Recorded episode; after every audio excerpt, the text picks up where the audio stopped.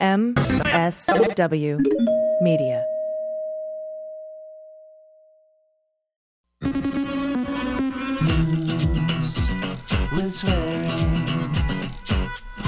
Daily beans, daily beans. Daily beans, daily beans. Hello and welcome to the Daily Beans for Tuesday, August 29th, 2023. Today, I was in the courtroom when Judge Chutkan set the DC trial date for March 4th, 2024. Mark Meadows took the stand at a hearing in Fulton County over his motion to move his trial to federal court. Pete Navarro took the stand in DC for his motion to dismiss count one of his criminal contempt indictment. A New York man has been sentenced to three months for threatening Marjorie Taylor Greene and Ohio Republicans infused their ballot proposal with anti abortion language. I'm your host, Allison Gill. Whoo boy, what a day. Uh, I was at Prettyman Federal Courthouse today. I was in Judge Chutkan's courtroom for the trial date hearing. I was in Judge Amit Mehta's courtroom for Pete Navarro's motion to dismiss his contempt charge, uh, at least count one of it. And I was not in Atlanta, but we had Meadows and Raffensperger take the stand in Meadows' bid to move his trial from state court to federal court. Uh, then I recorded Cleanup on Aisle 45 with Pete Strzok, where we go over the Atlanta case in detail. So definitely check out tomorrow's new episode of Cleanup on Aisle 45. Uh, I got to speak at Glenn Kirschner's Justice Gathering this past Saturday, which I told you about. Got to meet all the Justice Warriors. That was amazing. Just an incredible justicey couple of days. So thank you all so much for being here with me today to discuss it. Dana's out because she's traveling, but I have a lot to tell you about. So let's hit the hot notes. Hot notes. All right, first up from the New York Times a battle over whether to move the Georgia racketeering case against Donald J. Trump and his allies to federal court began in earnest on Monday when Mark Meadows, former White House chief of staff, testified in favor of such a move before a federal judge in Atlanta. This is a federal judge now. This is Judge Jones. Under questioning by his own lawyers and by prosecutors, Meadows stated emphatically that he believed that his actions, detailed in the indictment, fell squarely within the scope of his duties as chief of staff. But he also appeared unsure of himself at times, saying often that he couldn't recall details of events that he should have recalled. In late 2020 and early 2021, quote, My wife will tell you sometimes that I forget to take out the trash, he told Steve Jones, United States District Court judge. But he also said he forgot or didn't even know that Trump was contesting the outcome of the election in certain states. Whatever. At another point during the day long hearing, he asked whether he was properly complying with the judge's instructions, saying, I'm in enough trouble as it is. The effort to shift the case to federal court is the first major legal fight since the indictment of Trump, Meadows, and 17 others by Fani Willis, district attorney in Fulton County. The indictment charges Trump and his allies with interfering in the 2020 presidential election in Georgia. Mr. Meadows is one of several defendants who are trying to move their case. Any ruling on the issue could apply to all 19 defendants, but maybe not. I don't know. Meadows is kind of uniquely situated as a former chief of staff. Meadows testified that Trump directed him to set up the now famous phone call on January 2nd, 2021, between Trump and Raffensperger. Um, now, you know, this is a focus of this case. Uh, and during that call, Trump pressed Raffensperger and said he wanted to find 11,780 votes, enough to reverse his defeat in Georgia. Mark Meadows said, I was asked to reach out. He said Trump wanted to make the call because he believed that fraud had occurred and wanted to resolve questions about the ballot signature verification process. Quote, We all want accurate elections, Meadows said. Raffensperger also testified at the hearing after being subpoenaed by Fani Willis, recounting how he had ignored earlier calls from Mr. Meadows. I didn't think it was appropriate, he said, and he initially tried to avoid the January 2nd call with Trump as well. Quote, outreach to this extent was extraordinary, he said. If the effort to move the case to federal court succeeds, it could benefit the Trump side by broadening the jury pool beyond Fulton County into outlying counties where the former president has somewhat more support, but it's still, the whole district is still Democratic. It could also slow down at least some of the proceedings. If the case remains in state court, three of the defendants are likely to face trial starting in October. Kenneth Chesebro has already been granted an early trial. a right afforded under Georgia law, and Sidney Powell has sought the same, and uh, John Eastman is expected to do it too. Removing cases to federal court requires persuading a judge that the actions under scrutiny were carried out by federal officers as part of their official job. Earlier this year, Trump failed in his attempt to move a New York State criminal case against him to federal court. His argument in the case was seen as particularly tenuous. Meadows was cross examined by Anna Cross, a veteran prosecutor who's worked for district attorneys in three Atlanta area counties. She continually pressed Meadows on what kind of federal policy or interest he was advancing in carrying out what prosecutors have described in court documents as political acts in service of the Trump campaign, and thus not grounds for removal to federal court, because campaigning is not part of your job as a federal officer. Again and again, Mr. Meadows said essentially his job had been to simply help the president. When Trump had concerns about elections, he said, Chief of Staff's participation in looking into those concerns is warranted because doing so may have eventually resulted in policy changes concerning election integrity. But states administer their own elections. Ms. Cross noted to Mr. Meadows that he had visited Cobb County, where a ballot audit was taking place after meeting with Bill Barr, the United States Attorney General. And during that meeting, Barr dismissed election fraud claims as unsupported by facts. Meadows replied that in his mind, there were still allegations worthy of investigation, so he took it upon himself. During his testimony, he discussed the trip he made to Cobb County during the audits of signatures. He was turned away after trying to get into a room where state investigators were verifying signatures. Meadows said that he had been in the area visiting his children, and he was just stopping by. I was just in the neighborhood. He went to the auditing location because he was anticipating Trump would eventually bring up the Cobb County review. He said what he found was a very professional operation. The case continues to move forward in state court. On Monday, Judge Scott McAfee scheduled arraignments of Trump and the others for September 6th. It's possible that some or all of the arraignments will not be conducted in person given the heightened security requirements involving a former president. For the next few weeks, at least, the case will be wrangled by two different judges working in courthouses a few blocks apart in downtown Atlanta Judge McAfee, Fulton County Superior Court. He's an appointee of Georgia's Republican Governor Brian Kemp and a member of the Conservative Federalist Society, though he also once worked for Miss Willis and is well regarded by many lawyers on both sides in this case. And the other is Judge Jones, an Obama appointee. He's been moving quickly regarding the removal question. In 2019, he upheld Georgia's purge of nearly 100,000 names from its voter rolls over the objections of liberal activists. In 2020, he blocked a six week abortion ban from taking effect in the state. The Georgia case is the fourth criminal indictment of Trump this year. so far. And if Trump is elected president, he could theoretically try to pardon himself. But as we know, regardless of the Georgia case, whether it's tried in state or federal court, he can't pardon himself from that, nor can any Republican president. Meanwhile, while that was going on, I was at Prettyman. I was in the courtroom this morning for Judge Chutkan's trial date hearing in the Jack Smith D.C. indictment of Donald Trump on four charges Title 18, U.S. Code 371, conspiracy to defraud the United States, 1512K, conspiracy to obstruct an official proceeding, 1512C2, obstructing an official proceeding, and 241, conspiracy against rights, namely our right to vote and have our votes counted.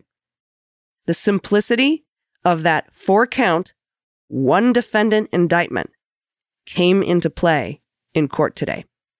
First, if you follow me at all on Twitter, or you heard my breakdown of the Department of Justice filing opposing Donald Trump's request for an April 2026 trial date here on the Beans, you know what I was expecting in this hearing, and it went exactly as I thought it would. So, after her opening remarks, she said that the parties are clearly nowhere close on this, right? Department of Justice wants January 2nd, 2024, and Trump wants April 2026. And she says, We're very far apart on this but she said neither recommended date is appropriate, uh, meaning that the January 2nd is too soon and the 2026 is too, too far away. She addressed Trump's argument that the average 371 case takes 29.4 months because remember in the filing he was like look the average from you know from commencement to termination the average case for title 18 us code 371 conspiracy to defraud the united states takes 29.4 months And as I surmised, she talked about how misleading that number was. She talked about how it was derived from cases that took place in 2021 and 2022 after COVID did a number on the, the case backlog in those in the DC District Court. She talked about the fact that these cases that they cited using, you know, to find that 29.4 number, those cases included extensive pretrial uh, detention uh, hearings and plea negotiations. And one case had 17 co defendants. In fact, most of them had co defendants, anywhere from 5 to 17. She also noted that 29.4 was the average time to get through, all the way through sentencing, not to the beginning of trial.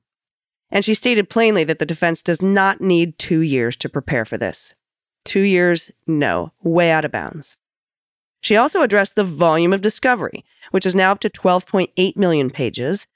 Molly Gaston, the AUSA, argued for the prosecution that 61% of discovery is stuff Donald has access to, public domain, National Archive stuff, things that were in the January 6th committee uh, repository, all this stuff that you've known about.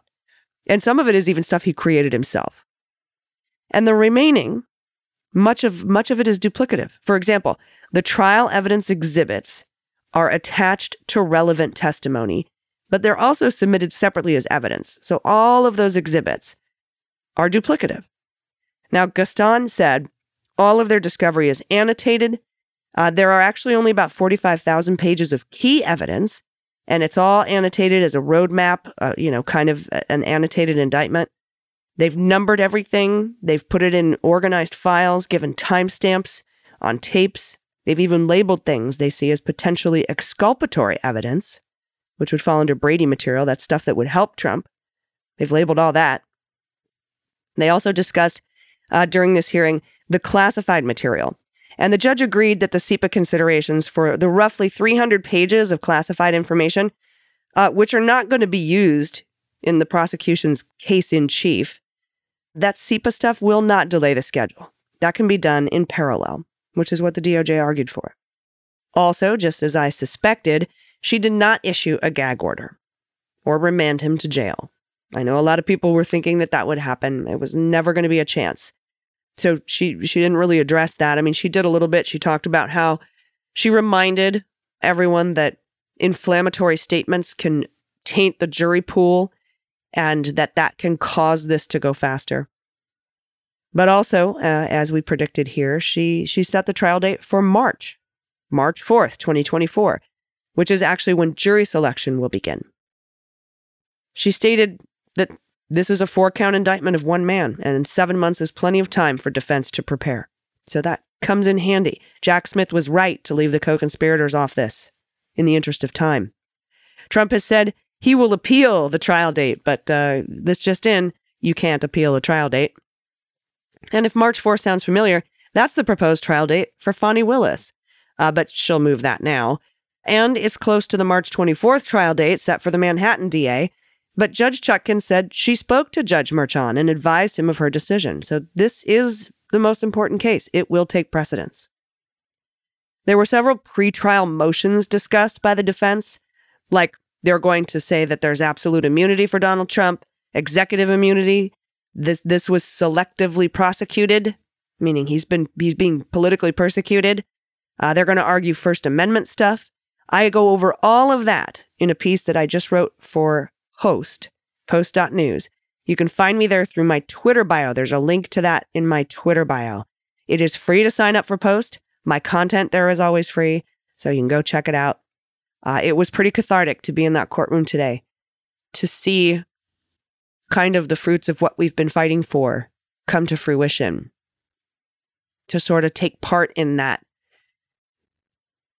in, in injustice being done. It was very moving to be there. Jack Smith was there. We made eye contact at one point. He had a security detail of like six people the only person in the courtroom that did. Yeah, he we looked right at each other. He gave me the, you know, sup, that little head tilt thing. and I did it back to him. Hey, hey buddy. So it was a it was a, a really a fantastic day. for justice. I hope you read my piece about it on Post. All right, after I was done in courtroom 9, walked over to courtroom 10, where Pete Navarro was testifying. I go over that in detail on tomorrow's cleanup on aisle 45. There's a lot of interesting stuff. The judge there, that was Judge Amit Mehta, by the way, he did not rule today on his motion to dismiss. He will rule on it uh, on Wednesday. And uh, I'll bet the farm he's going to deny Navarro's motion just based on what I saw. You should listen to the discussion I have about it with Pete Strzok on cleanup. All right, in other news, away from the courtroom, Zoe Richards at NBC, a New York man who made threatening phone calls to Marjorie Taylor Greene's office last year, has been sentenced to three months in prison because you can't do that shit, no matter what side you're on. Of course, I don't think Jim Jordan's weaponization committee is going to look into this. And Joseph Morelli of Endicott was sentenced Thursday after pleading guilty this year to transmitting interstate threatening communications stemming from voicemails he left for the Georgia Republican in March of 2022. Chief Justice Judge Brenda Sannes ordered Morelli, 51, to surrender on October 2nd and serve a three year term of supervised release after completing his three months in prison. A spokesperson for Greene, an attorney for Morelli, did not respond for requests for comment. Morelli left seven threatening voicemails for Greene at her Washington office on March 3rd and 4th in 2022. As part of his guilty plea in February, Morelli admitted to calling Greene's office and threatening to cause her physical harm. Yeah, I just don't think I can go on letting you, you know, cause hatred and poison to people. I really think I'm going to have to cause you harm, physical harm. That's what he said, according to the criminal complaint. I'm going to have to take your life into my own hands, he said. Now, a subsequent voicemail includes threats to, quote, show you to your face right up front what violence truly is. With a threat to pay someone to take a baseball bat and crack your skull, you are going to get fucking physically hurt, he said. The judge who sentenced him Thursday postponed a decision on Greene's request for restitution in the amount of $67,000 for security improvements at her Georgia home following the threats. So she's asking for $67,000 to upgrade her security at home. Federal prosecutors said Morelli should pay the requested restitution because Greene had received occasional reports of threats, but that Morelli's case was the straw that broke the camel's back. And let's head over to Ohio. Remember how Republicans tried to trick Ohio voters by scheduling a special election in August against their own rules in hopes of low turnout to change the rules to amend the Constitution so Dems wouldn't be able to pass a measure to enshrine abortion rights in the state constitution? Remember that? Remember that fuckery, that trickery? And then remember how we won? By a lot. Well, now they're being dicks about the ballot language to try to trick voters again. On Thursday, from Talking Points memo, the Ohio Ballot Board approved a summary of amended text which will appear on the ballots that bears little resemblance to the full amendment. Ohio Secretary of State Frank LaRose, a Republican, a champion of the unsuccessful 60% threshold initiative, provided the swing vote to approve the summary, because of course he did. He also revealed that he had a hand in crafting the new summary, saying that they've worked extensively on drafting this. I do believe it's fair and accurate, which means it's not. Advocates of the amendment had pushed for having its full text appear on the ballot. Just put the amendment in the fucking put it on the ballot. LaRose said no, responding that a full amendment would be available on posters at voting locations. Quote, they know they have to put their thumb and all their fingers and their elbows and knees on the other side of the scale to make it as biased as possible in order to have any chance of winning. That is Elliot Forhan, a Democratic member of the ballot board, talking to the Talking Points memo. Quote, it goes to the bigger picture of why we're all here, because we have a democracy in a state of Ohio that's not reflective of the will of the voters. He added, pointing to the state's aggressive gerrymandering along with lack of campaign finance regulations and transparency measures. The new summary sprinkles the anti abortion phrase unborn child throughout instead of fetus. It erases all mention of giving people the right to make decisions about their miscarriages, fertility treatment, and contraception. Critics have called it confusing and misleading. In the original version, the crux of the amendment reads The state shall not, directly or indirectly, burden, penalize, prohibit, interfere with, or discriminate against either an individual's voluntary exercise of this right or a person or entity that assists an individual in exercising this right, unless the state demonstrates that it is using the least restrictive means to advance this individual's health in accordance with widely accepted and evidence based standards of care. The new version, in that section becomes, quote, prohibit the citizens of the state of Ohio from directly or indirectly burdening, penalizing, or prohibiting abortion before an unborn child is determined to be viable unless the state demonstrates that it's using the least restrictive means. What? What?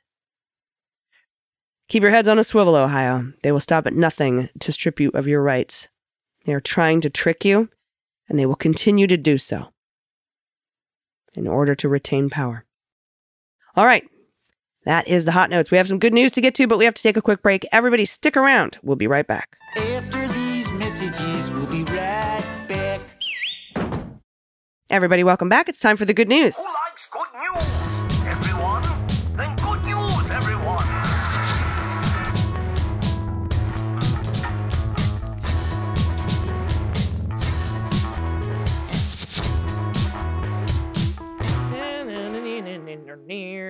Good news. Good news. And if you have any good news, confessions, corrections, you want to play what the mutt, what the heck wine, frog orgies, baby pictures for Dana. I also like baby pictures. It's not just for Dana. And Dana probably likes frog orgies too.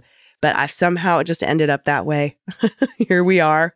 Uh, Whoopi stories, blanky stories, anything you want to send us a shout out to a loved one or a small business in your area, please send it to us at dailybeanspod.com and click on contact. First up from ML Kennedy. Hello, all. Just a minor correction. Vivek is pronounced like Vivek. It rhymes with mistake. it's a good way to remember it, ML Kennedy. Shout out to my friend of 20 years, Meredith Halsey. She is currently co hosting the least salacious murder podcast around, Murderland Chicago Deep Dish of Death. It focuses on the sociological issues around Chicagoland, which facilitate its prevalence for serial killers. Ooh, I like that. I love Chicago. I'm interested in serial killers. I love murder stuff. It's called Murderland Chicago Deep Dish of Death. Also, here's a new picture of the very large Yorkie from the What the Mutt a few weeks back. Oh, hi, baby. Thank you for sending me in that updated photo. All right, from Sabeth and Mario. Hello. Uh, or hello, I should say. My husband and I love your show, love listening for our morning routine. That routine has consisted of fostering kitties, and our latest one is a beautiful black kitten named Lucinda. She was found on a plane, in a plane, and rescued by a good Samaritan and brought to the rescue Dirty Little Paws here in San Diego. She's come a long way from hiding in the corner of the bathroom to cuddling with both of us as we mellow out. She's very socialized now and she's ready to be adopted to a home that wants a mellow cat that isn't too needy, but a close companion during the lazy moments. Much love to you both and all the Beans listeners. Look at this sweet baby. And look at that math. What are you doing? String theory? What is this? It's calculus? Look at that. I'm looking at the math, and then there's the kitty helping with the math. Oh, look. look at the tuxedo in the background. ah, so cute. What a sweetie. Look at this adoptable baby kitty. Oh, so adorable. Thank you both for that. All right, next up from Anonymous. Hi, thanks for calling out the fact that hormone blockers are used for other conditions besides gender affirming care. As a rare parent of a kiddo with a precocious puberty that impacted my one year old and tra- a trans kid, our family has lived through the spectrum of care. Oh my goodness. One more reason to love the Daily Beans the fact that you all help us see the many dimensions and facets of humans and the stories behind the binary headlines and news coverage. Love to you all. Here's a picture of our beloved fur baby resting on the couch. What a beautiful German Shepherd baby. Hello. That very long, elegant snoot. I want to boop it. All right, next up from Shane, pronouns he and him. Hello from Canada, Beans Queens, Canadian flag emoji. Just like a good neighbor. Oh, you are. I thought I'd check in. We up north are closely following the trials and tribulations of the Cheeto who will not be named and really hope that roaring social grease fire of a mess goes well for you. Thank you. Disappointingly, the MAGA mentality has also slithered north and is quickly starting its own grease fire on the Canadian right. We have our work cut out for us, too, it seems. In any event, thanks for all your excellent coverage. The beans are usually a step or two ahead of the larger outlets when it comes to the smaller details that matter to me. On that note, with some of the flying monkeys now taking the speedy trial route in Georgia, Is there any more news on De Oliveira's invocation of his speedy trial rights in Florida case last Tuesday? Uh, here's a production note. Asha and Renata will be covering this on the next episode of It's Complicated, an MSW Media podcast that's coming out this Friday. Shane goes on to say, Methinks the Trump train is beginning to derail. I agree with you, sir. Lastly, I would like to introduce Jack. This lazy two bit, no accountable kibble wrestler came to me as a seven year old rescue at a time when my marriage had just ended, bankruptcy and house foreclosure had just begun, and everything in my world went dark. Also, a picture from that time showing my then seven year old son playing with the new arrival. Then a picture with the same two knuckleheads 11 years later. Through many changes and so much difficulty, we came through the dark together. I am now debt free, out of the closet, remarried to a fine Southern gentleman from Gastonia, North Carolina, which is why the small details matter to me. Thanks for all you're doing, for all three pods, and for the swearing, especially the swearing. This cat looks like my cat, Booba, who I miss dearly. Look at this baby. He looks like a bit of a chunker. Oh, cute kid, too. Thank you for this. Yeah, it's been a long road. it's been a long road, my friend. I'm so glad that you're doing well. And this cat is awesome, and so is the kid. All right. Leah, pronouns she and her. After hearing the fabulous Psychic Chickens episode, I just had to share this painting I did for the Year of the Rooster in 2017. It's called Cockalorum, defined as an aggressively and offensively selfish and conceited person. Of course, it depicts the former guy, now known as PO 1135809. I offer prints at my Etsy shop, Curious Art Lab, with profits going to the ACLU. Leah, that is so cool. Most of my art is more of a lighthearted escape from reality, but sometimes my political beliefs do bubble in over a painting. I also have a pink pussycat print that I did to celebrate the Women's March titled Nasty Nation, after the former guy's comments about nasty women. Profits from that one go to Planned Parenthood. I'm so grateful to you both for helping me stay fully informed in a way that also protects my sanity and makes me smile. And it's comforting to know how many others are out there listening who share the goal of justice for all with love and solidarity. This painting is fucking rad. And so is the kitty justice. Oh, these are great. And I love that you're you're getting your your creative on, right? But also, you know, you're you're donating proceeds. That's so wonderful. Thank you so much, Leah. Truly incredible art. I absolutely love these so so much. And the stuff in the background, so very cool. Cockalorum. Thank you all for your submissions. These were wonderful. Uh, it's been a great couple of days. I fly back to San Diego tomorrow, uh, which means that because of travel delays, I'll probably be solo again tomorrow. But Dana will be back. I promise. Um, as soon as our traveling is done, and, and then I don't have a lot of travel for a while, so it'll be nice to to bloom where I'm planted for a minute. Uh, until tomorrow, everybody. Please take care of yourselves, take care of each other, take care of the planet, take care of your mental health. Vote blue over Q and bring someone with you. I've been AG, and them's the beans. The Daily Beans is written and executive produced by Allison Gill with additional research and reporting by Dana Goldberg. Sound design and editing is by Desiree McFarlane, with art and web design by Joel Reeder with Moxie Design Studios. Music for The Daily Beans is written and performed by They Might Be Giants, and the show is a proud member of the MSW Media Network, a collection of creator owned podcasts dedicated to news, politics, and justice. For more information, please visit MSWmedia.com. MSW Media.